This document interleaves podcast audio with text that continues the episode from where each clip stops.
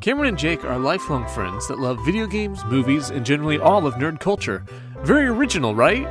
Jake, that's me, has recently achieved a dream of mine to move to Japan so Cameron and I stay connected with this podcast. Each episode, you'll join us as we take a nostalgic look back at the culture that we so love. This is Region Unlocked.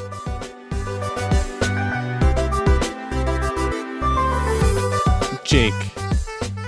Jake. Yes, Cameron. What's up? What what do you get when you mix a bird and a bear? A bird and a bear. You get, I think, an amazing video game developed by Rare. You get pure gold, my friend. Pure gold. So, welcome everyone to Region Unlocked. My name's Cameron. and I'm Jake. And if you couldn't figure it out, today we're talking about Banjo Kazooie, my number one game on the Nintendo 64. I'm so excited. Yes, me too. This is an amazing game, and I am really excited to talk about it because there's a lot to cover, which is very sure. Yeah, and we're we're also going to try to make sure it's you know a little compact, and we're trying to avoid our two-parter episodes now because those I don't know they go too long sometimes. So we're going to try to pack this all into one episode. No guarantees though. Yeah, all perspective. So before we get into it, Jake and I, um, we've actually taken a two week break since our last episode that we recorded. So it's been a little while. Haven't been in the in the hot seat in my stu- my closet studio. Haven't talked to you about games in a while. So uh, what what is something new that's happened to you this week that's worth talking about, or the past two Something- weeks?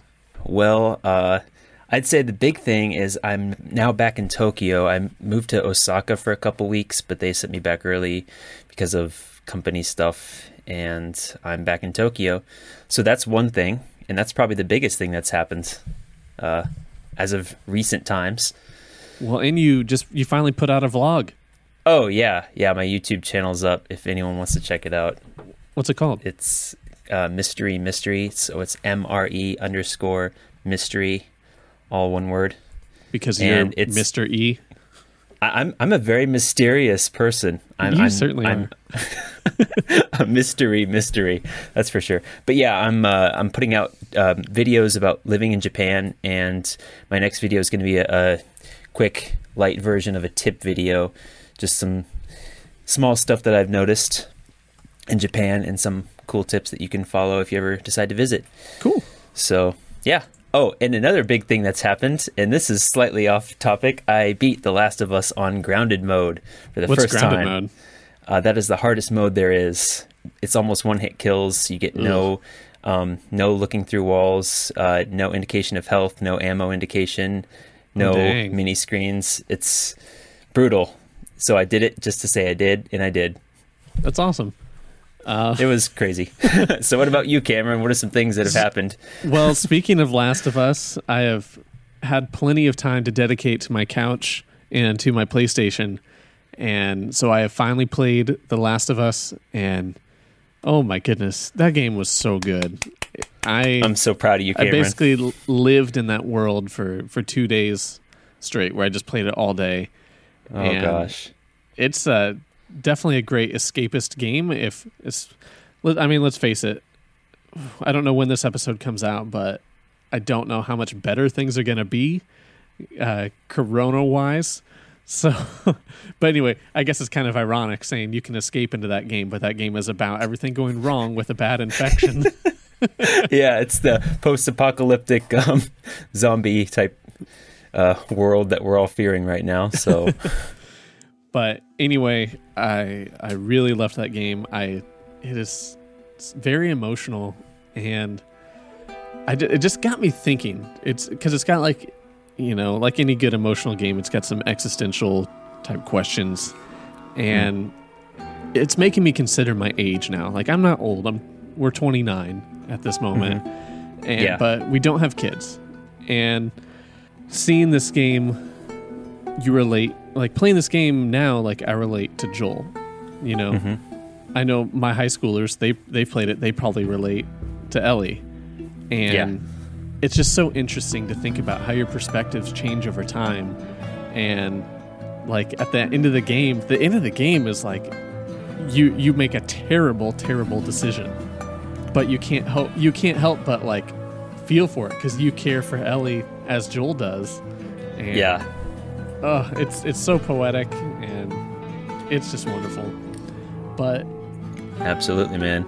we we can I totally talk more agree about that you. another time once we Yeah. you know 100 episodes from now when we actually get to that point.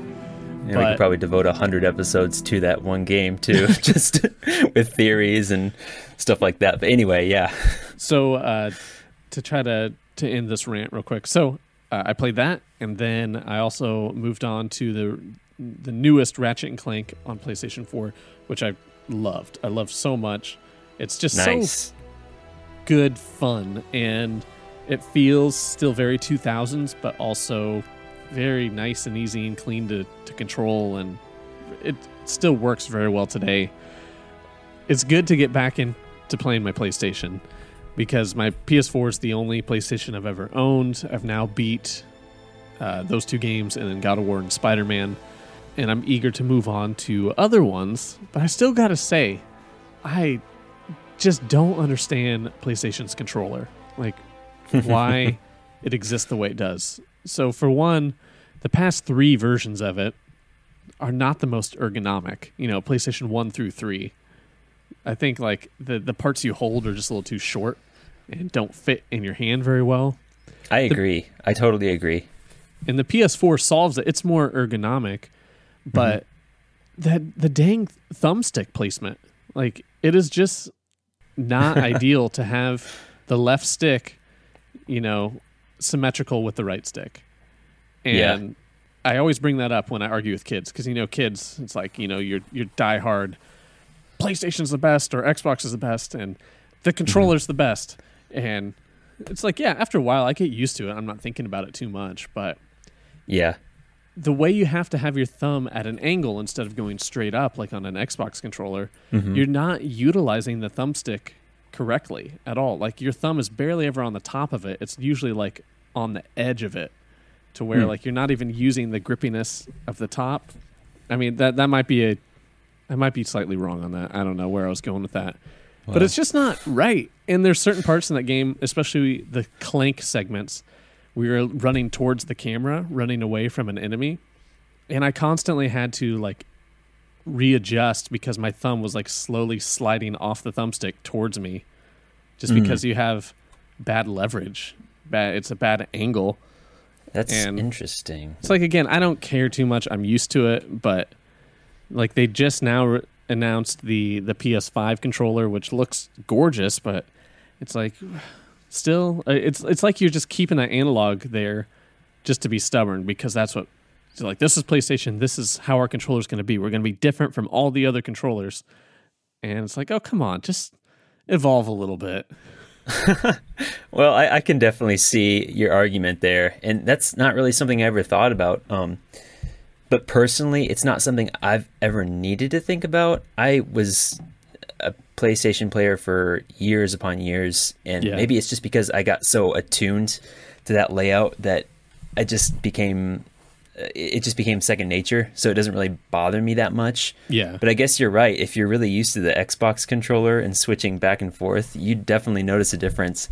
Um, but that's that's really interesting that you brought that up. uh, I mean, because it's not a huge deal. Like playing those two games back to back, I got very used to it. But Yeah.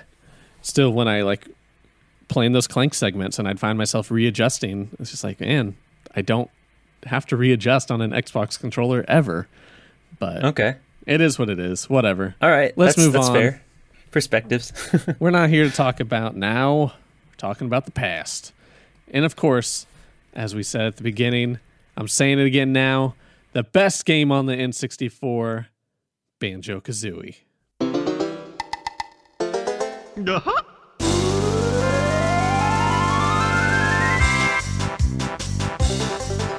So, Banjo Kazooie, this game came out June 29th of 1998. Uh, Yes. Some would argue 1998 being like one of the best video game years ever. oh, especially for Rare too. Well, what else came out? Uh, from Rare, Yeah. you also had uh, GoldenEye 007. Was that 98? No, that was nine. That or that was ninety seven. Sorry, Oh, but uh, Rare was But- doing really well around this time, Oh, and they were both they were both contenders for best uh, game of the year, um, GoldenEye and uh, Banjo Kazooie. So, Yeah. but yeah, like as you were saying, '98 was a great game for Ocarina video games. Mm-hmm. Time as well, and I'm sure there's others, but good year. Anyway, so let's talk about some of the history of this before we get into the game. Yeah, I'm going to start throwing some facts at you, some history. cool beans. Let's do it. So Banjo Kazooie did not begin as Banjo Kazooie. It started out as a game called Project Dream back on the Super Nintendo. And this game, it looked interesting. It was like this isometric slash like 2.5D platformer sword slasher type game. So you played Yeah, this this guy named Edison, and he had the, a dog named Dinger, and so it, it had a, a few animals in it, kind of like uh, you know, like the Banjo Kazooie animals that you see in it. Animals with personality, not just you know, not just regular animals. But so you, it's just this side scroller type game where you have a sword, and it's kind of generic l- looking at the gameplay that I've seen. However, mm-hmm. graphically is beautiful because this is rare and they were making this game after they'd made Donkey Kong Country. So you know how good Donkey Kong Country looked on Super Nintendo. This was looking a little better. And uh, this I don't know exactly the details of the story, but you went on this adventure against like pirates, and uh, the pirates were led by Captain Black Eye. Is that familiar, Captain Black Eye? Oh, gee, that sounds like something you might see in uh, Banjo Tooie. Exactly. So Banjo Tooie uh, has a pub in one of the levels, and Captain Black Eye is in there, and he's like drinking and complaining about like losing the spotlight to a bear because his game never came out, but he exists in Banjo Tooie, and that was really cool. But anyway, Yes. um, after a few months into the development of this Project Dream, they were able to transfer all this effort over to the N64. And they started making this new prototype of the game. And in my opinion, oh, it looked like garbage. It is Oh, yeah. is graphically gross because like the N64 it opened up you know these this 3D capable space of kind of where you can have more open worlds and not just like a side scroller. yeah. So initially on on Super Nintendo it was like a 2.5 dimensional game where you can move side to side but also kind of like move further and closer to the camera. Uh huh. Yeah. But then on the N64, it became more kind of like isometric, top down, where Mm-hmm. Yeah. bigger world to explore. But the environments were super bland and foggy, and it's just it's so funny. The N64 really had some garbage looking games when Yeah. when it comes down to some. it. And we don't really remember that other because they, you know, the main first party games always looked pretty good. But Mm. If you look at the gameplay between Super Nintendo and the N64 on Project Dream, it, it looks gross. But anyway, so they went through a lot of development on this game, and the game kept changing and changing over time to the point where Yeah. they thought that this guy Edison, this sword fighter, he didn't really fit the game anymore, and so they were hmm. going for something a little more whimsical, and so they they tried a rabbit as the main character. They didn't like that, but then they eventually landed on Banjo. So Banjo was already in the game as like a side character, but they're like, "No, we're gonna make him the the new character." so they started making these prototypes with him and Banjo. He initially he kind of has like a skateboarder vibe. He's a you know he's a cool bro bear. Cool 90s bear. yeah, and a lot of his animations, like jumping, kind of look like he's doing a skateboard trick while he's jumping. Um, Yeah. But it Wow. started to- Interesting. yeah, it's it's weird, and so it starts to have a more, it starts to take more of the aesthetic of what we picture when we when we think of Banjo Kazooie. The Yeah. world starts to look a little better, um, but then eventually they kept working on it, and they weren't liking it, and they basically scrapped everything Hmm. except Banjo. Like they completely threw out the whole game, but they're like, we like Banjo as a character, and it just it's funny because it's like Yeah. so is this game Project Dream anymore? It's like that analogy. It's like, oh, I've got my grandpa's old hammer and the handle breaks, so I replace the handle. And then over time, the head of the hammer breaks, so I replace the head of the hammer. Now is Yeah. it still my grandpa's old hammer? it's like Uh huh. no, it's not. And this this game is like not Project Dream at all anymore. No, it's Um, got its roots, but it's yeah. something completely different now. But yeah, so they trashed the whole game. They kept Banjo because they loved him, and they codenamed the game Kazoo. I have I don't know why. I'm sure there's a reason out there, but I couldn't. You know, they they probably just dreamed up that name. oh, did they? They must have had a project where they dreamed about it. Probably. But anyway, so they call it Kazoo, and ironically, they call it Kazoo, but Kazooie is not in it. He's not present at the beginning.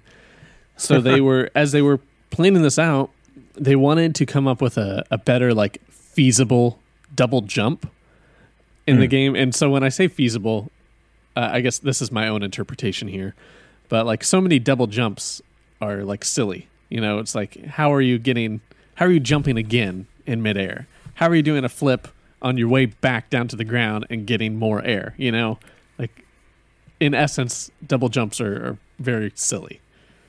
well, they're they're, not uh, physically accurate, are they? Not not at all. I mean, I can do a double jump every once in a while, but it, it takes a little bit of practice. Yeah. talking- usually, I fall life. asleep first. Well, yeah. Okay. Anyway, uh, so they're trying to think of a feasible way. So they're like, let's have some wings pop out of his backpack, because you know it's the wings giving him the lift, not his uh, ability to defy physics. So when, then with those wings, they're like, well, we got wings, so what if we had little legs pop out too to for better traversal? And that eventually led to Kazooie, and that whole character was created. So they decided to call it Banjo Kazoo, but the word kazoo has like some trademark issues, so Banjo Kazooie was born. Wow. Of all And then, names, have uh, trademark issues. So then shortly after that, they were able, they actually got to play an early build of Super Mario 64, and that was kind of their inspiration for this game, was just Yeah. kind of build it to have, you know, modular levels, a hub world, collecting, you know, things inside of that level and progressing from there. So Yeah. there you go. There, that is how we got from Project Dream to uh, the Banjo Kazooie that we know and love today. Yeah. That's quite a history. It's amazing how much things change over that span of time. But by the time all those changes were uh, said and done, Rare just basically said, "You know what? We've got the graphical capabilities. This this game, this original game's kind of outdated. So let's let's turn it into something modern and new and crazy." I mean, if you've played Banjo Kazooie, you'll know how quirky it is. It's it's so funny. It Um, is. And there's also a lot of inspiration from, uh, well, not only Super Mario 64, but um, Walt Disney. The developers said that, Oh, yeah? uh, yeah, they wanted to go along that same uh, Disney aesthetic where Mhm. everything's cute and funny and whimsical to keep the attention of the kids, but also uh, quirky enough to hold the attention of older players, which is exactly what it did. I think it kind of Yeah. appeals to basically everyone. I mean, everything either talks or has eyes or Oh, I love it. something like that. And it's it's a funny game. It It really is funny. Um, yeah, it's amazing how much that has uh, has changed. And there's also um, a couple of other things about this game that are slightly interesting. Is um, so this whole this whole game takes place inside of Gruntilda's lair, and Gruntilda is the main antagonist. She's the evil witch. Um, she was based off of a character named Grotbags from a British TV show called Grotbags uh, in the Oh, early really? 90s. Yeah, and it's a kids show, and you've got this uh, main character Grotbags in her uh, in her castle or whatever, and she's like a kind of a mean, rotund old witch who is Uh-huh. green. I just looked her up. This is a this is live action too. This is not a cartoon. Yeah, it's it's an actual show from the early '90s, and that's what she's based off of. And I watched a couple episodes of it. It's kind of goofy. She And looks then- really familiar. Anyway, go It- on. Um, and the Oh! main She's theme- uh she's Professor Sprout from Harry Potter. is she really? Yeah. Oh my gosh! Wow, everything goes full circle from a witch so. to a witch. um, but uh, also the theme that's stuck in everyone's heads that plays in Grunty's castle or Mm-hmm. lair, I should say, is uh, based on this kids song from 1907 called "The Teddy Bear's Picnic." Really? Yeah, and it's about these teddy bears who go for a picnic, and it's got kind of this sort of mysterious, suspenseful vibe to it. But the but the chords are basically the same, and Huh. the beat of it's the same too. So listen to that sometime. Um, Let's see if I can if find you that. ever, if you ever Maybe I'll have, patch it in if I can find it.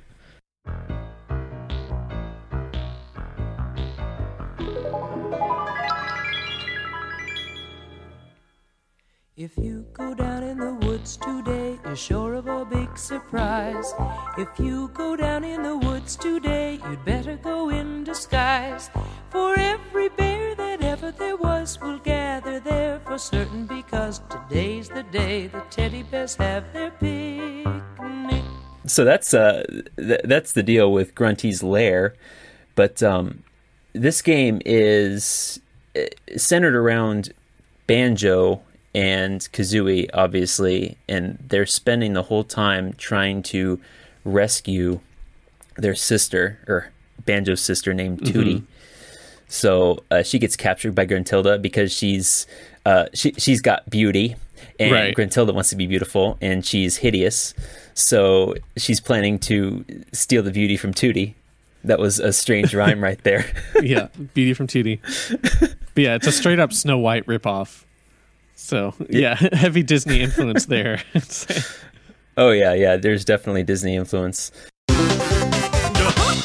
So you start out in Spiral Mountain, which is the home area. Kind of, it's not really the hub world, but you learn all your moves there, and you get all your tutorials there, and then you enter Gruntilda's lair, which, but I'm ting, is where you go and find all of. Did you just make He's- a pun? What was that? I just made a terrible pun. Which I I, I said which. Oh come on. Right. Yeah, that was pretty bad. That, that was that was not even forced, but it was terrible. Well, but hold uh, on, Jake. Before before we get into the game itself, no, into um, Gruntilda's lair. yeah, hold on. Do you have something else you need to say about that before the actual game? Or Oh no, just- I, I I've said my piece. I have Oh. started on. Uh, Okay, let's let's back up. So first, All right.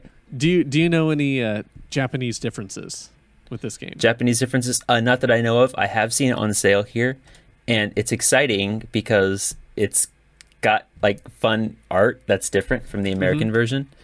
And on top of that, I think it was really successful here because it's based on uh, Japanese style adventure games. yeah. Um, so yeah, it, it's it's on sale here. There's no uh, differences that I know of though when I played it. So the main one that I came across is with Gruntilda's speech. So throughout the English version, Grunty is constantly rhyming. Everything she says is in rhyme. And in Japanese, rhyming is not really a thing because in Japanese, you rhyme much more often, like just words in Japanese rhyme. And so it's not like poetry as it is here. It's just a common thing. Uh, Yeah. You're rhyming all the time on accident. And so because of that, grunty rhyming would be lost, right? Um, so what they actually did, I mean, that's part of why the Japanese haiku exists. It's a, you know, a different form of poetry.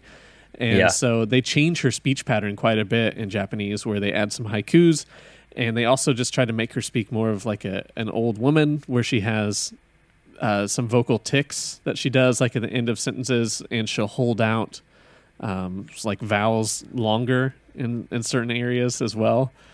But they just they had to make a lot of effort to make her speech unique compared to everyone else and in the american version That's interesting. that's is. something I did not notice, but uh, that's cool. so jake when when do you think of this game what's like the core memories that, that come to mind the core memories that come to mind are probably uh, me never being able to get past stuff and always either watching you or hearing stories from you about how you beat this game and how you got so far. I had the hardest time with this game. I loved it to death, but it was hard for me for some reason. Oh, and you always seem to beat it. Oh, Yeah, I- you always seem to beat it and get really far. So I beat most of it, but back on the N64, I was never able to beat Gruntilda. My Hmm. mom beat Gruntilda for me. Yeah, you told me that. I remember she, that. She must have been good because Grunty's a hard boss. So Yeah. very recently, when when Banjo was added to Smash, I was having this some major Banjo Kazooie nostalgia, and I replayed it on Xbox Live, hmm. and that game holds up super well. Like, I highly recommend go download that on Xbox. It's on Game Pass, and they it's like been very well adapted to our modern TVs to an Xbox controller. It looks good, and I'd say after the first level, like you you forget you're playing an old game. Just like you're just back to enjoying it. Um, mm. There's a few differences in it I really liked. They did update, like you know when when characters are talking, it shows like their little face in the speech bubble down at the bottom or the top of the screen. But yes. they're going wah wah wah wah wah wah wah. wah, you know how is that? no, yeah, yeah no. um, so they updated those faces, so they were like their HD versions and those look nicer. But more importantly, one of the biggest flaws with the original is you had to collect musical notes in each level. The musical hmm. notes would then open doors in Grunty's lair, and if you ever left the level, all the musical notes would be back when you went back into the level, and you wouldn't. so let's say you were one short of opening a door. And so you're going to go back into a level. You then have to collect every note again, and then it doesn't start counting towards the door until you have more than what you had the last time you were in there. And that was ridiculous. Um, I same- remember that. So now in the Xbox version, it remembers all your musical notes. So you get them once, you don't have to get them again. Same with Jinjos.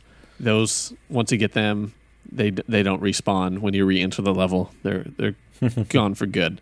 But anyway, so just one thing I wanted to say before I, I got into it was I remember seeing the commercials for this on TV. And I don't remember exactly what the commercial was, but I remember it being something like, "Oh, when when pigs fly," and then the the voiceover's like, "Pigs don't fly, but bears do," and then it just goes into this like over the top commercial advertising this game. It's just like, man, that was the '90s. The '90s were so in your face, just like bears fly. and, and uh, very colorful too, very neon colory and exciting and Just- cheesy. Gotta yell at you and talk to the hand. You know, That was the '90s. Oh yeah, All not right. wrong there. Prior to me interrupting you, you start the game in Spiral Mountain. Yes, yes. I was getting extremely excited. I'm sorry. I was like, I want to start talking about this game. Okay. So uh, we can skip over Spiral Mountain. It's a tutorial level. You meet Bottles the mole. He's got big glasses. He's a nerd. He's He got bottle cap ya. glasses. He does. he teaches you the game. And then Yes. in classic rare fashion, we got the villain as a big giant head in the just like, you know, Wizpig in his giant head in Diddy Kong Racing. We got Yeah. Matilda's castle lair that is also her face. So walking anyway. in through her mouth. Yep. So you go in there, and where do we go from there, Jake? Uh, well, when you go from there, you see this gigantic picture of Gruntilda, and you hear her cackle in the background as you always do. But from there, uh, and this happens for every level, you have to unlock each level by filling in every level's portrait throughout the um, throughout the layer, which has a theme, by the way. The whole place is themed on based around the different levels as you travel through it. Uh, you have to collect these things called jiggies, and this is what gets you through the game. They're golden jigsaw pieces, and every time you collect one in the level, which usually each one is a challenge to collect, you can use those pieces to um, fill in the uh, jiggy gaps in each of the um, portraits for the levels. So the first jiggy you get, you can use it to fill in the um, uh, portrait of Mumbo's Mountain, which is level one. And that introduces you to one of the other supporting characters of this game, Mumbo Jumbo. Mumbo Um, Jumpo. Mumbo Jumbo, who is a shaman that can transform you into different things that help you beat the game better, like basically different creatures and such. So Mumbo's Mountain, he is the theme of this uh, of this level. Mumbo is who's a great guy. I love Mumbo Jumbo. Um, So, fun story. go ahead, go ahead. I so you know, being a kid, seeing the commercials for this, I remember seeing Mumbo in the commercials. It's just like, oh, guy with a skeleton head, clearly a bad guy.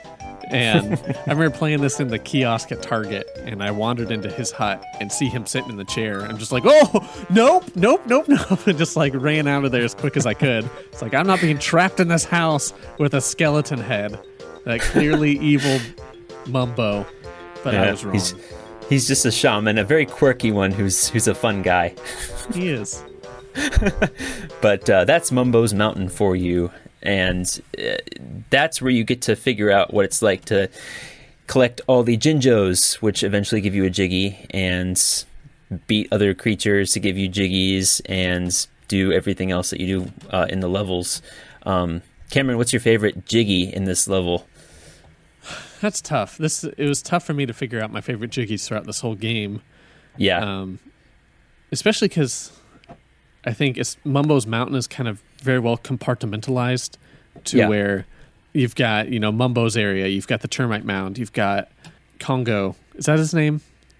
The Yeah, the Congo. gorilla. Yep. Anyway, that's Congo. but um, specifically, so I will say my favorite is climbing to the top of the termite mound, just because oh, yeah. it's generally the last one I do, and it's just kind Uh-huh. of exciting to to realize, oh, I'm not just a bear throughout this game. I can get transformed into other things, and so Yeah. getting to be a termite and climb to the very top just made me happy. Yeah, that, I almost put that as my favorite too. That was fun, being the termite and you can climb up the steep walls and such. Yeah, Um, my favorite Jiggy is uh, beating Congo, actually, and Okay. giving Chimpy, that little cute chimpanzee, the oranges. yeah, So that was always fun. Like, eh, big gorilla, I'm a little bear, I can beat you. yep. I'm firing eggs at you. Heck yeah. Mumbo's Mountain. And it's here, or yeah, it's here you learn the um, walk that Kazooie can do, Talon which gets trot. you to the second. Yeah, yeah, the Talon Trot, that's right, which lets you go up uh, steep rampways. And this lets you get to the next section of the game after you beat Mumbo's Mountain, up that steep rampway in Gruntilda's Lair to level two, which is Clanker's Cavern. No, Uh, No, t- sorry, Treasure Trove Cove. You're right. you. I'm so sorry. Oh my goodness. Yeah, the Um, pirate level. Love this level. How could I have missed it? But Treasure Trove Cove. Yeah. Um, so uh, I'll, I'll take this one. This one's Yeah. uh, it's just a fun level. It's got a, little shipwreck in the middle, and then kind of a, a beachy theme all the way around, and some great music. Okay, I guess I'll, I'll just. I'm going to repeat myself a lot throughout this. I'm going to say this level has great music. Oh, this level has great music. This whole game has such good music. Rare was so good when it came to compositions. Um, Agreed. Anyway, this has got so- it's got a giant hermit crab. It's got some buried treasure, and it's got a crying hippo, um, and a lighthouse on top. so, what would you say is your favorite? Uh, my favorite Jiggy here is um, this is the one where you can get the gold um, for what's his name?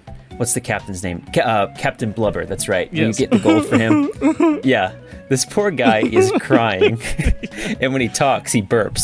Yes, he does. But I just felt so bad for him. His, Oh, his pitiful cry, his dramatic cry, and you get the gold from him out of his wrecked ship, Uh-huh. and that that just made me feel satisfied. So yeah, I'll say I thought about this one especially because I love the just the gold models themselves. They're just like so Yeah. gold and and satisfying to toss down in front of him. yeah, Um, yeah. However, this has bad camera angles for swimming underwater. Oh, oh yeah. Especially if you're trying to get all the musical notes in there. And I think, especially as a kid, I could not handle the, the coordination of swimming in N64 games very well. Hmm. Um, so I considered that one, but yeah, that ultimately is why not. So I ended up going with the the treasure hunt, where you have to fly over around the perimeter of the whole island, uh, Oh. Pound ground slamming onto the X's, and then eventually finding the treasure chest. Just because it, it's fun to, to fly around the whole level and and see it all, take it in. Yeah, you're right. You're right. That was a good one. I forgot about that one, but I can picture it clearly. awesome, awesome. all right, now Uh, guide us to the next level. The next level that you go to is the one that I mentioned earlier, Clanker's Cavern. Uh, not one of my favorite levels. This is a very sad level because it takes place in a gigantic, rusty cesspool, almost like a sewer or something. Yeah. And the star of this level is Clanker, who's this gigantic metal fish Shark. who. Shark, yeah, you're right. He's a shark who expresses his sadness for being Grunty's garbage disposal, and I just Uh-huh. felt so bad for this guy. Oh, he's trapped. He's trapped in this cavern, and you can't do anything about it. You have to swim through and around him, beating all these nasty things that are taking this place up. But um, yeah, that's basically it. It's a giant sewer with this giant shark named Clanker who Mm-hmm. expresses his sadness, and you feel sad for him as well. Um, And you adventure But- inside of him to, yeah, to find you things. do. That's true. You do venture inside of him, and you have to knock one of his nasty teeth out. Um, but I'd say my favorite uh, Jiggy from this level is when you beat the Mutie snippets, who are Oh, like the mutant snippets, the Yeah. the crabs. Um, those things used to just make me mad because they were like aggressive. They so were. when I beat them, and you got the Jiggy, it just felt good. So yeah, Yeah, that's actually- Clanker's Cavern. So I said the What about yours? thing. I, I said really? the, the mutant snippets. Um, so I'll I'll elaborate on something else. So this level, it, it used to be the worst. I hated it, but then, now that I'm like coordinated enough to handle swimming, it's not so bad. I know Yeah. the freeing clanker used to be so hard. We have to go all the way down, swim through his key ring three times. Then mm-hmm. there's also a ring of musical notes to collect, and there's a Jinjo. But then there's mm-hmm. also the air bubbles from that fish. I assume his name's Gloop or something. Mm. Um, that can sustain you while you're down there. But uh, most memorable is the first time I enter this level. You swim through that pipe, and then it pauses as Clanker talks to you. And basically, Clanker just kind of surprises you and takes up the whole screen. And it's like, oh my gosh, I'm in the water with a giant shark. And it, it was terrifying. And alas, I hear you, man. He's a good shark. Sad He shark is. they had to help. Yes, he's he's a very good shark, but um, yeah, not not much memorable in this level for me. It was just sad and gloomy, and that's what I feel about it. All right, so you leave that, and where do you go next, Cameron? So the next level is Bubble Gloop Swamp. And Ribbit. Ribbit. Bubble Gloop Swamp is uh, exactly as it sounds. It's a gloopy swamp area. It's kind of segmented into a few different sections where we have this giant alligator type statue where you can go inside once you've been transformed into an alligator yourself. And you can go in and have a competition. Uh, and there, you've got a giant turtle where you've got to pound jump his cold feet. And then Yeah. you can go inside his mouth uh, Yeah. from there. but then, other than that, it's just kind of like platforming around, avoiding piranha infested water, Mm-hmm. and so on. Pretty pretty straightforward. So, what is music, what stands out to you here? What's your favorite? Uh, my favorite Jiggy for for this one, or at least my favorite part in general, is when you play Simon with those musical turtles. yeah, Yeah, so that's a lot of fun, and we used to play that together to try and beat it. Do you remember oh remember yeah, that? because our memory was so bad. We'd have Yeah. to like write it down to figure it out. That was it. But Yeah. um, yeah, same for you. Yep, I said the same thing. Man, we should have done this for our top five. Yeah, we really we're on a should have. This this will be our honorary top eight or whatever. Yeah. Anyway, Okay. yeah, it's a decent level. Uh, again, I like any level, especially when you get to turn into a creature, an Oh, yeah. alligator. And fun fact, like this alligator is the only creature you turn into where you can still attack because you can bite, but Oh yeah. no other th- things you turn into can attack. Okay. You just In this game, at least. avoid. Yeah, in this game for sure. Okay. I love the music in this level. Love the music in all levels, man. They're all good. Yeah, you're right. But this this level stands out particularly well for some reason. I don't know. Um, take us to our next level. the next level that you go to is called Freezeezy Peak. And this is a gigantic snow slash winter themed level with a Yeah. gigantic snowman in the middle, a massive snowman that you get to climb up, and a beautiful, serene sense of winter. And um, you've got It's this giant Christmas tree. Yeah, very Christmas. Yeah, very Christmassy. You've got this giant Christmas tree too, uh, as well. Lots of presents that jump around with eyes, Uh-huh. and you've got um, you've got that bear. What's his name? Boggy. you- Boggy. That's right. You have to knock the sled out of him, and then you've got these horrible snowmen that constantly throw these ha ha ha. Yeah, they, they throw these snowballs at you, and they're bad because like it's predictive throwing aiming. So if you're Oh heading one direction, it'll hit you as you're as you're going like in that direction. So by the time you get there, it'll land on you, and Mm-hmm. The that's what makes them really annoying. It's so unfair with how well they lead you in this. Yeah, it's so true.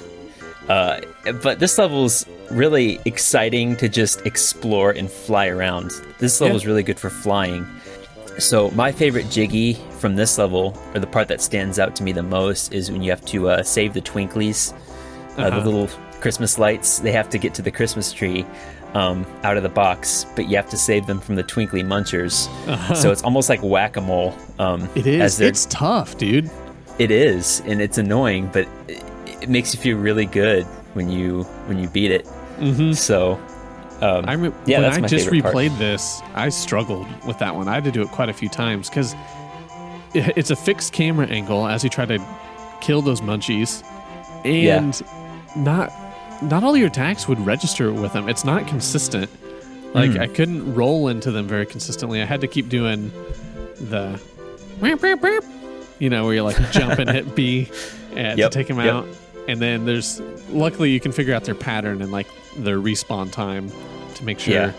no twinklies are getting eaten. But anyway, yeah, this has got some good ones. It's got a good race against Boggy um, Hmm. on the sled. Um, but to, to backtrack, I'd say my favorite one is just saving Boggy because there's a sled on the snowman's scarf. So you jump on the sled and ramp off, and then that hits him in the stomach and it causes him to cough out his the jiggy that he has swallowed. Whoa! Yeah, and you also I also like finding the presents for his kids. Just it's so wholesome 'cause they're all crying, and then you give them presents, and then they're happy. yes, and they're all excited and jumping up and down and stuff. so, Freezeezy Peak. Let's uh, yeah, don't get too frozen on that level. Yeah, Um, not a bad level. Nope, not at all. It's a good level. All right, so next level, Cameron, give us the lowdown. All right, the next level is Gobi's Valley. So this, I'd say, is probably my least favorite in the game. Um, it's just you know, it's it's desert pyramid type aesthetic. Uh, Yeah. sinking sand, mummies, all the cliches. The good And- stuff. I'd say it kind of centers around there's a camel named Gobi, and all you do is be terrible to him and pound jump on his back to, to take his water from his hump. Um, it's just so mean. You're not but- wrong. So I remember as a kid, I remember hating this level and feeling like it took me forever to play through it. Uh, that was not the case when I just played through the game again. I was like, oh, this level's not as big as I remember it being. And Yeah. I, I, I played through all 10 jiggies, all 100 notes, like in, in one playthrough without ever leaving. I was like, oh, that wasn't too bad. um, but anyway, I'd say I kind of have two favorites in here. Uh, one being where you have to like run through the maze um, while the timer's counting down, and then just the matching game inside one of the pyramids where you have to like pound jump on tiles and they Oh. flip over, and the, the memory it's matching timed. game. And there's a mummy in there that's going after you. Yeah, yeah, okay. Yeah, I, I gotta say, Cameron, to be honest, this is this might be my favorite level of the game. Oh, really? just because I love ancient Egypt, always have, and I love the ancient Egypt aesthetic. Uh, and on top of that, there's just something exciting for me about going in the pyramids and stuff. But um, yeah, I really enjoyed this level, and I think my favorite part of this was uh, the snake charmer bit where you had to Oh, climb yeah. the snake and get the jiggy on top of the snake as it rose out of the basket.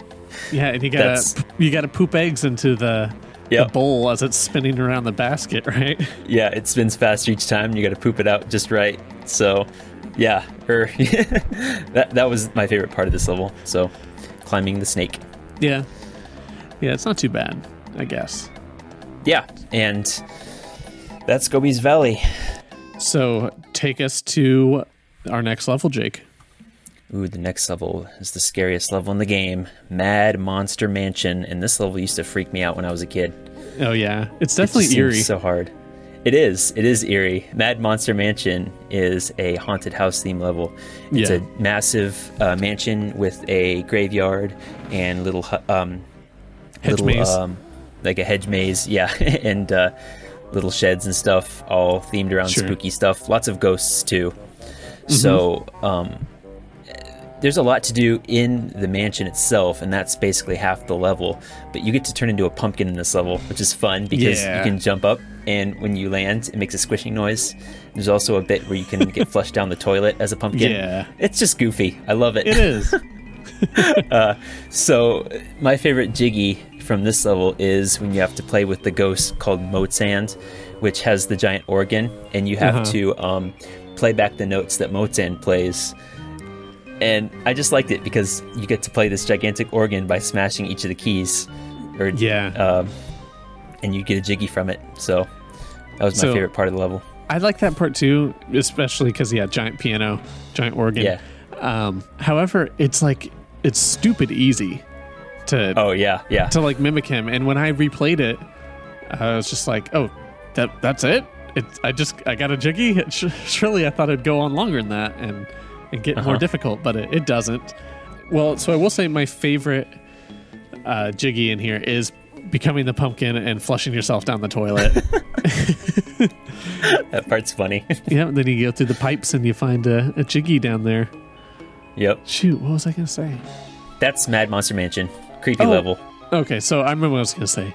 Is just I thought it was really cool playing this level just the last time I recently played because Oh yeah.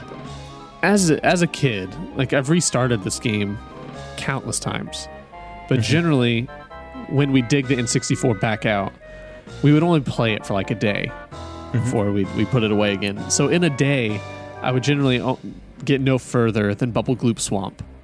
Oh. And so this past playthrough, just this year or past year in 2019, was the first time I'd been in Mad Monster Mansion since the first and only time I ever played through the game. So it was Oh, just wow. really cool to be in there, say 20 years later, and still like is cool. remember things, but also kind of experiencing things for the first time again because it's like, oh yeah, I forgot this was here, and it's just exciting. That is pretty cool.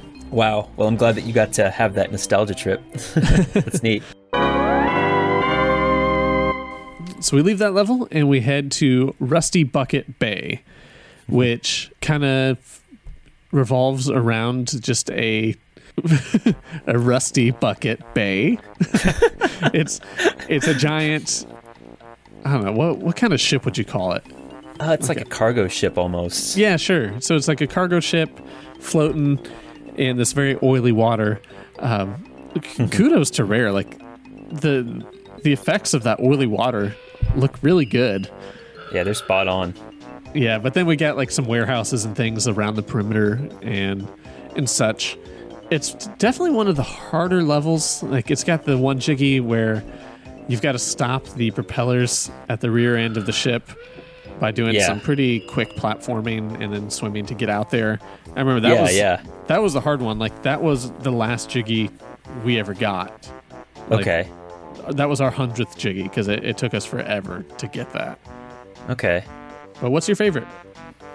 Uh, my favorite from this level is um, you have to save the dolphin from underneath the uh, anchor. Yep, same here. Just a feel good jiggy. Awesome. Yeah, we really should have done this for our top five. Yeah. so you save the dolphin and get the jiggy. It's awesome. Yeah. But yeah, you're right. This is one of the more serious levels. It's less quirky and cutesy and animated. It's more serious, like more lifelike. Yeah, I do like the enemies in it. There's just like these little goblins in sailor outfits. they go, ahoy! It's like as they chase Yeah. after you.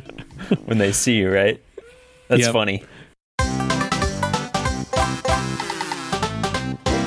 Go ahead, Jake, and take us to the best level in the game. Best level in the game is Click Clock Wood. This is the level that teases you at the very beginning of it because of the uh, unfinishable portrait. But this this level right. is in a giant woods or giant forest, hence the wood. But what's really cool about it is you play through the same woods um, through four seasons. So Mm-hmm. you'll start out with spring, then you'll go to summer, and then fall, and ultimately winter. It's the same thing same level, but just with different themes based around what uh, season it is. And it's cool because um, you know you get to go through the life cycle of like this eagle, and you get to see how the eagle gets raised, which you raise yourself, and then there's these squirrels that you get to follow their life cycle over the seasons. And I'd say my favorite part is Mumbo. Uh, each season he's got a different thing going on. So like spring is the only uh, part of the uh, of the forest where you can use Mumbo and he'll transform you into a bee, and the bee can fly infinitely, which is really really fun. But Yes. um, uh, when summer comes around, he's in there fanning himself, saying it's too hot to, um, saying Just it's too hot to transform. Yeah, basically. And then uh, fall comes around and his hut's filled with leaves, so he's busy raking. and then when winter comes around, he's not even there. There's He's just a vacation. beehive. Yeah, there's a beehive that tells you that Mumbo's on vacation. So um, that whole season thing is really the the neatest part of this level. It is so Um, cool. I gotta say, my favorite. Oh, go ahead. Just the way the music changes each season, where it's Yeah, it's all it's the same music, but then like in just a, a different uh, arrangement, kind of like each time Uh-huh. you go in there, and it's You're just- right. It's so beautiful to hear the same song four different ways. It's true. It's the same song, just in different ways. It's it's really awesome. So uh, my favorite part of this level is when you get to raise the eagle Eyrie, Mm-hmm. starting from spring all the way through winter. So you get a bunch of caterpillars for him, and each season he grows bigger and bigger. Ultimately, when he flies away and you never see him again, and he gives you a jiggy. so Eyrie the eagle, it's uh, Yeah. it's dramatic. You get so connected to him over the seasons. Yeah, I like that. My favorite would be uh, interacting with the beaver. So when you first enter the level in spring, the creek is full of water, and he's there just swimming in the water. He's like, ah, I can't get into my house, and you look underwater, and there's a rock blocking the tunnel to his house, so you can't do anything there. And you come back in the summer, and then the creek has dried up, and so you can break the rock. And so he's like, "Oh, thank you, you let me in." Um, and the, so he goes into his house, but the tunnel goes up at Yeah. too steep of an angle, so you can't follow him in in the summer. And it's like, "Oh, come on!" But then if you come back in the fall, then you can swim down into it and up into his house and uh, get your jiggy. And then just for fun, if you come back in the winter, there's a hole in the ice. It's pretty far away, so you have to take a long, risky swim. But you can swim under the ice and then up into his house, and he's just like shocked that you're there. And there's a few collectibles uh, inside there. That's but cool. it's just it's, it's super cool. I like it. That is cool. I forgot about that part. That's neat. so, Click Clock Wood, great level. So before Best we theme. go on to the the end game things, I want to just talk a bit about Gruntilda's lair in general. So her lair is awesome.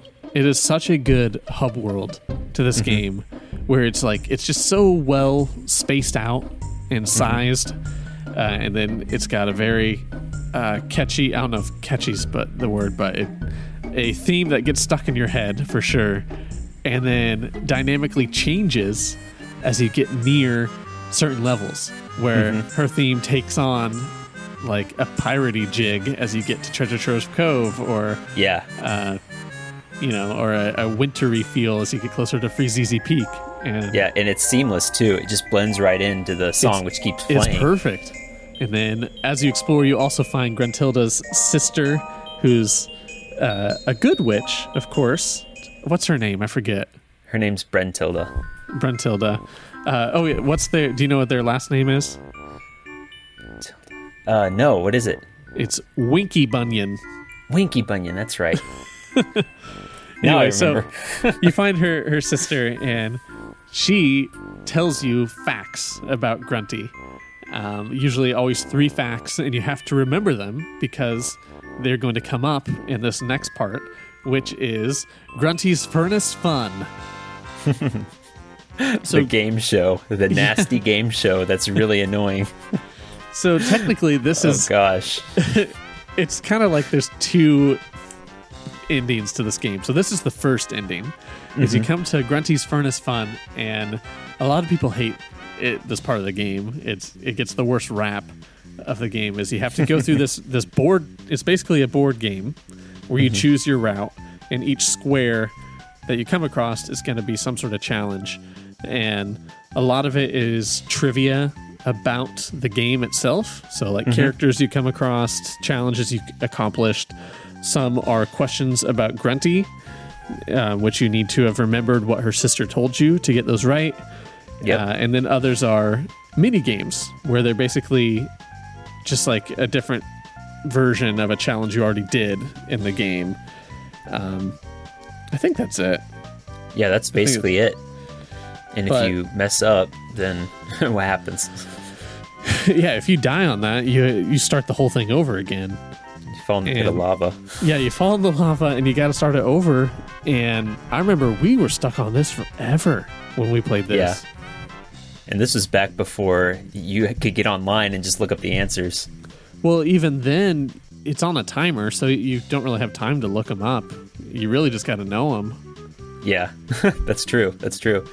But when you get through, you win Tooty back. She's the number one prize. That's right. Second prize is a washing machine, and then third prize is a giant plushie of Gruntilda. So, So, so kudos to Grunty for actually giving you Tooty for winning. she didn't have to No do kidding. that. yeah, I mean, what happens after this? That's the problem. All right, so you go, you save Tooty, and then you're like partying back at your house with Tooty and bottles, and then she's just like, "Hey, uh, you didn't beat Grunty yet, so why are you celebrating? You need to Dun, get back dun, in there and, and beat her."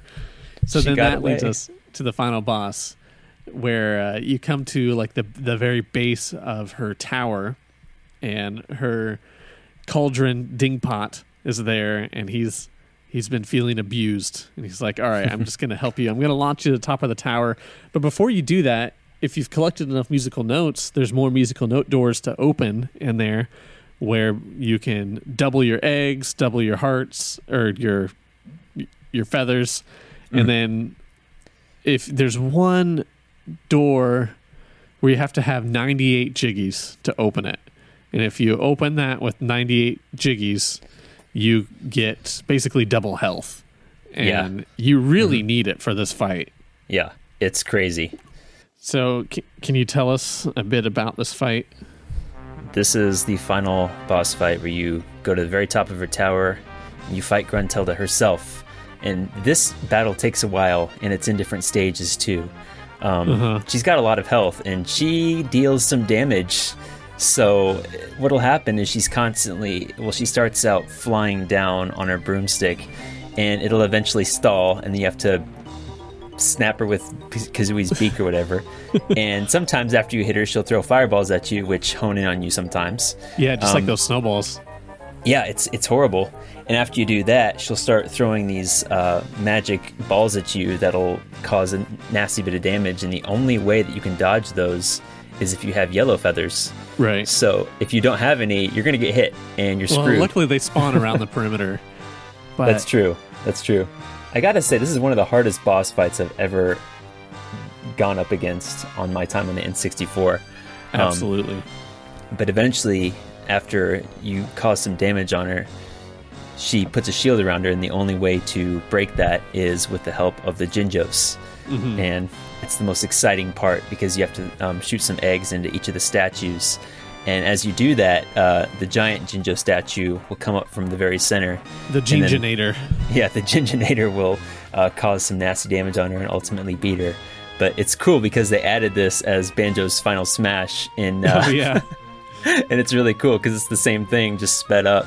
Mhm. But it's really satisfying because the Jinjinator just causes a bunch of damage and starts smashing into Gruntilda, and eventually she'll fall off her broomstick all the way down her tower, and she'll land in the ground with a very stereotypical like shape of her that lands into the ground, Yeah. and then a rock falls down, and falls on top of it. So you have defeated Gruntilda, and she's stuck underground, underneath Yep, a rock Until, until Banjo Tooie. until Banjo Tooie. But after the game, uh, you can go back to this area, and the rock is moving up and down like she's trying to get up from underneath it. Mm-hmm. so bit of an epilogue thing right there. But each time Yeah. you travel back into Dingpot, you can't fight her again. You'll just be. Um, he just spits you back out. uh, no, he he'll he won't spit you back out. He'll he'll send you to the uh, credit screen. Oh, he does. Oh, Yeah, so you can see the credits again, or um, Oh, the, the post game sequence the beach in which scene. in the beach scene in which uh, Mumbo will show you some secrets that you can go back and get that never really caught on. Um, the secrets are undoable because Rare scrapped the idea of figuring out uh, or showing you how to figure out the secrets in Banjo Tooie, but that's that's an entirely different thing. Do you remember that, Cameron? Are you talking about stop and swap? Stop and swap. That's that's what they uh, were Okay. going for. So I'll I'll fill you in real quick. So stop and swap, listener. Um, basically, Rare figured out that you could pull a cartridge out of the N64, and the N64 would still keep it in its in its RAM for a few seconds before it like dumped the RAM. And so they were trying to come up with these ideas where it's like you could pull out your cartridge for Banjo Kazooie and then pop in Banjo Tooie, and it would use that to like for unlockables. But uh, Nintendo didn't go for it. We could, basically, Rare planned on it working until the last, basically before launch, and then they told Nintendo, and they're like, "No, it's not going to work. Um, we've got some hardware upgrades that are out now to where like it it's not the RAM is not going to hang on very long, like maybe one or two seconds, and we don't want people like breaking their cartridges trying to change them out really quick. So they ended up Yeah. just scrapping it. Yeah. So there's secrets in Banjo Kazooie that are, when you get them eventually, they don't do anything. So that was all a product of this supposed stop and swap idea. So yeah, things like the big key that's in um, Freezeezy Peak. Freezeezy Peak. If you eventually get it, it doesn't do anything. So yeah, just more of stuff you can do, but there's no point in doing it. Yeah. So uh, let me backtrack to actually fighting Grunty.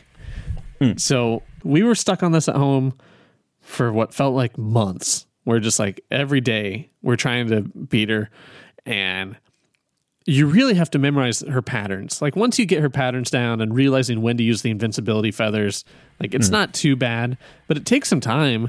And I remember I, there was quite a few times where I got to like trying to fire on the last couple eggs into the Jinjonator and mm-hmm. dying, and how that would take me like a day to get to that point.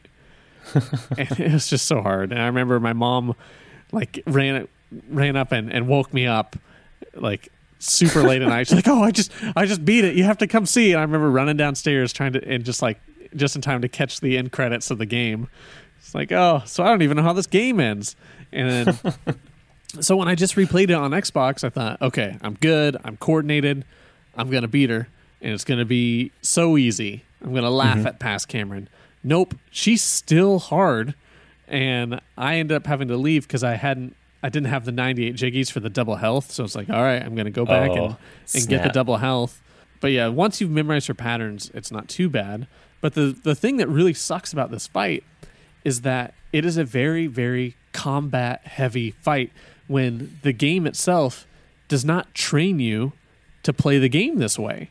I mean, it's hmm. a simple platformer with you know some simple firing eggs without anything being firing fired back at you. So Yeah.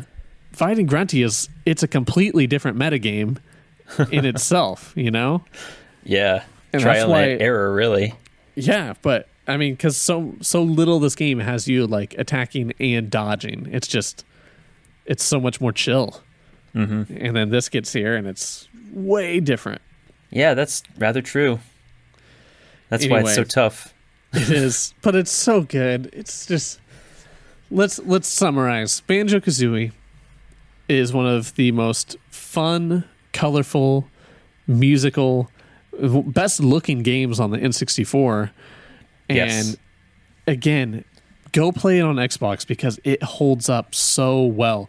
Like hmm. when Banjo came out on Smash, it's like, oh man, he looks good. Like I want a remake of Banjo Kazooie. I want to play this remake. But then I went and played it again, and I was like, you know what? I'm I'm happy. Like I don't need to play a remake. Like this was still Uh-huh. fun as it is. Yeah. Even if you break out your old N64 again and play it, it's still fun on the N64. It it has aged very well. I would agree. It has. All right. So there Banjo it is. Kazooie. Banjo Kazooie, pure gold, pure Yes. jiggy gold. Pure golden jiggy. Pure Right. rare gold. oh, a rare okay. game. Let's let's move on. Let's move on. So on. let's do our top fives. Jake and I both made a top five list of our favorite NPCs in this game because it's got lots of silly characters uh, to talk about. So uh, on our list, we get one point for everything we have in common, three points if it is in the same position on that list. So let's kick it off. Jake, what is your number five favorite NPC? The number five favorite NPC of Banjo Kazooie is Rubee the Snake Charmer. oh, okay. So is that Do you remember him? Yeah, but you just Yeah. you see him so briefly that I kind of forgot. And you said that was your favorite Jiggy in that level, so that makes Yeah. sense. I'd say his uh, he's funny because not only does he look funny and he gives you a jiggy basically, but his speech is the coolest. It's I don't know. It's almost like modeled to sound like uh, to sound like an actual language, but it's not. Um, Okay. It's just it's just noises like every other character's is. But that's why I like Rubee. I just have fond memories of Rubee talking.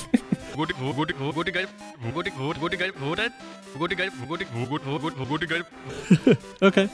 So he's cool. my num- my number five is Boggy the polar bear. Ooh, Boggy, cool beans. He's not on my list, but Boggy's right. awesome. Yeah, I like Boggy because uh, I like all his sounds he makes. And Wahey! And I love that you get a Jiggy from pounding him in the stomach with a sled. And then He you get to go back down, and wasn't he? He was bogged down. And then you get to go back and, and race him through an obstacle course, which is fun. Awesome possum. Or in this case, awesome polar bear. Uh, my number four is um, Brentilda, Grunty's sister. Oh, why? Brentilda, because she's a calming presence. Uh, she's like a she's like a fairy godmother, complete She is. polar opposite of um, of Gruntilda. So she helps you with the with the um, facts about Gruntilda, and on top of that, some of True. them are just flat out hilarious. Because every time she mentions it, one of like one of the gross things about Gruntilda, it shakes. The text shakes, Yes. and well, it's funny. It's, it's shaking because that's the part you need to remember, which I Yeah. like. I like that it does that for you. Yeah. So if you pay attention, she will help you win that crazy, awful game show at the end. Yeah. So Brentilda, Well, awesome. What's she is not on my list. Okay. My number four is Bottles, the mole. Bottles. Bottles, uh, he helps you learn moves, and he has a funny voice, and he's just a silly nerd, and it's funny when Kazooie makes fun of him. Yes, it's true. And he'll also threaten to erase your game if you refuse the tutorial with him. Does he? But that's a story. right. That's a story for another time. Uh, my number three. Well, is, is It- Bottles on your list?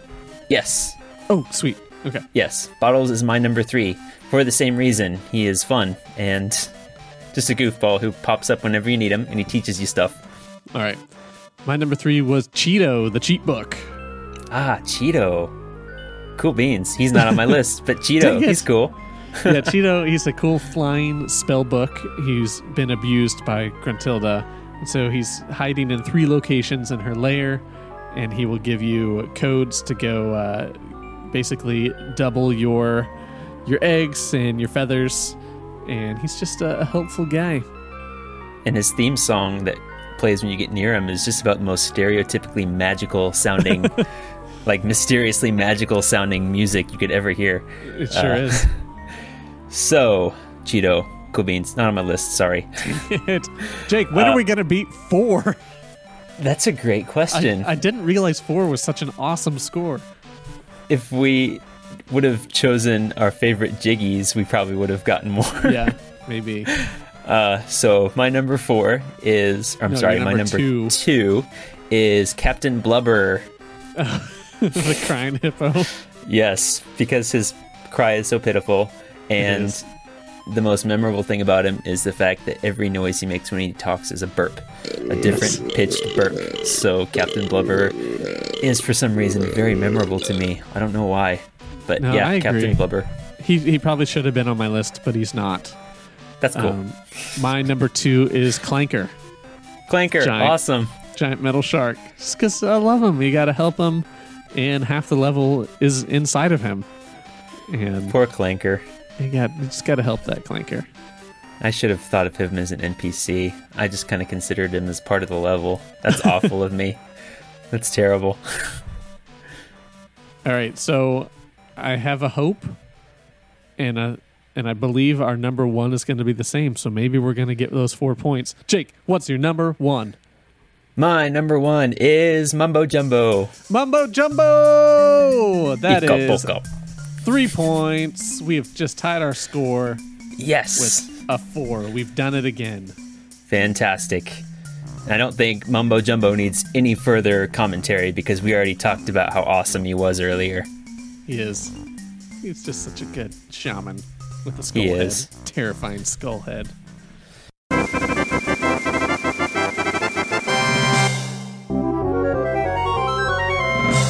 That brings us to the end of Banjo Kazooie.